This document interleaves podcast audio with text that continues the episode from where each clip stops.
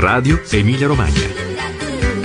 Paesaggio dell'anima, un viaggio in regione attraverso la musica. 83esima puntata. Lettura di Fulvio Reghieri.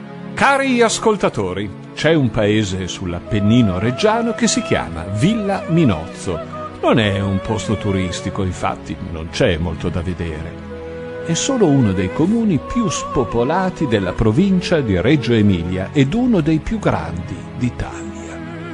Un posto dove abbonda il vuoto. Perché siamo arrivati qui allora? Ma perché a Villa Minozzo è venuta l'idea allo scrittore reggiano Giorgio Messori, che vi si trovava in vacanza, di intraprendere un viaggio in un paesaggio terrestre. È questo infatti il titolo del bel volume edito da Diabasis, in cui Messori ed il fotografo Vittore Fossati sono riusciti a condensare il comune amore per il paesaggio, forti dell'insegnamento di un altro grande reggiano, il fotografo Luigi Ghirri. L'idea di partenza era quella di realizzare un libro illustrato sul paesaggio.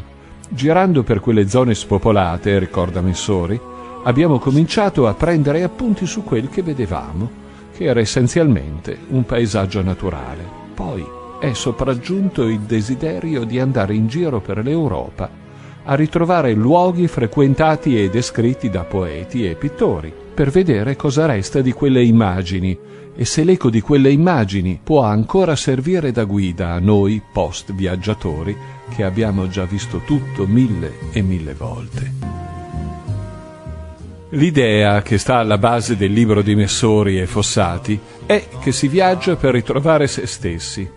È quello che pensava Proust, d'altronde, in altre parole. Con il viaggio si è alla ricerca di qualcosa che in buona parte è già dentro di noi.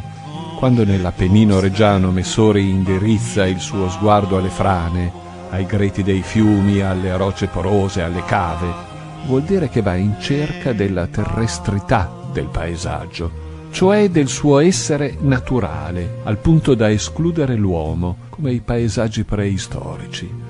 Forse è questa illusione di una riconciliazione possibile dell'uomo con la natura che l'ha spinto ad accettare, qualche anno prima, l'incarico di lettore di italiano in una università dell'Uzbekistan. Nella città del pane e dei postini racconta la storia di questa esperienza asiatica che tanto ha dello straniamento, dell'esilio volontario, del taglio col passato. Uno straniamento che diventa poi condivisione di vita ed addirittura innamoramento, insomma un perdersi ed un ritrovarsi. Le pagine del libro rivelano un'Asia remota e tuttavia vicina. Al nostro autore dedichiamo questa canzonetta usbeca prima di seguirlo nell'ultimo suo viaggio in un paesaggio terrestre. Viaggio in un paesaggio terrestre comincia quindi dall'Appennino reggiano. L'anno scorso Messori è morto a soli 50 anni.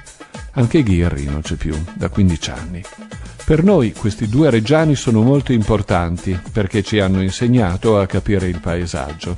Il paesaggio dell'anima è quello che prende forma dalla rilettura di desideri, nostalgie, suggestioni di viaggi già fatti, fatti da altri o solo immaginati è quello nel quale alla fine incontriamo noi stessi, in un luogo che ci riconosce e dal quale vogliamo appartenere.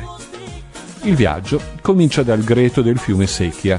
Risalendo il fiume dalle fonti di Poiano, Messori e Fossati si chiedono cosa significhi l'aggettivo terrestre. I segni della terra li trovano, come dicevamo, nel disordine fangoso delle frane, segno di una terra abbandonata, poi nelle cave, nelle strade scavate nella roccia, nelle rocce stesse che hanno dato l'impronta a case e palazzi. A Roussillon, in Francia, lo scrittore ed il fotografo restano incantati davanti alla bellezza di una cava da cui si estrae il colore ocra. Da Roussillon prendono il Chemin des Ocres, la strada delle ocre, che è una festa di colori, perché attraversa una vallata costeggiata da canyons sulle cui pareti ci sono tutte le sfumature dell'ocra, dal giallo al rosso e al bruno. A camminarci sopra l'ocra è come sabbia, anzi polvere. Forse la polvere è ciò che rimane della luce del giorno, è la carne del tempo, diceva Joseph Brodsky. E a Messori, camminando in questa polvere ocra, viene in mente il pittore bolognese Giorgio Morandi, uno che la polvere non la toglieva mai dagli oggetti, come le famose bottiglie che dipingeva. Perché? La polvere che si sedimenta è una visione metafisica. La polvere è proprio questo, tempo che passa, il giorno se ne va e di tutto quello che è stato, di tutto quello che è successo sotto il sole, rimane polvere. Magari il giorno finisce in gloria o è stato un po' sgangherato. Il tramonto lo trascina comunque via. E la musica impolverata che si diffonde è questa, che a noi piace moltissimo, di Bill Wells e Maher Shalal, The Dust of Months, la polvere dei mesi.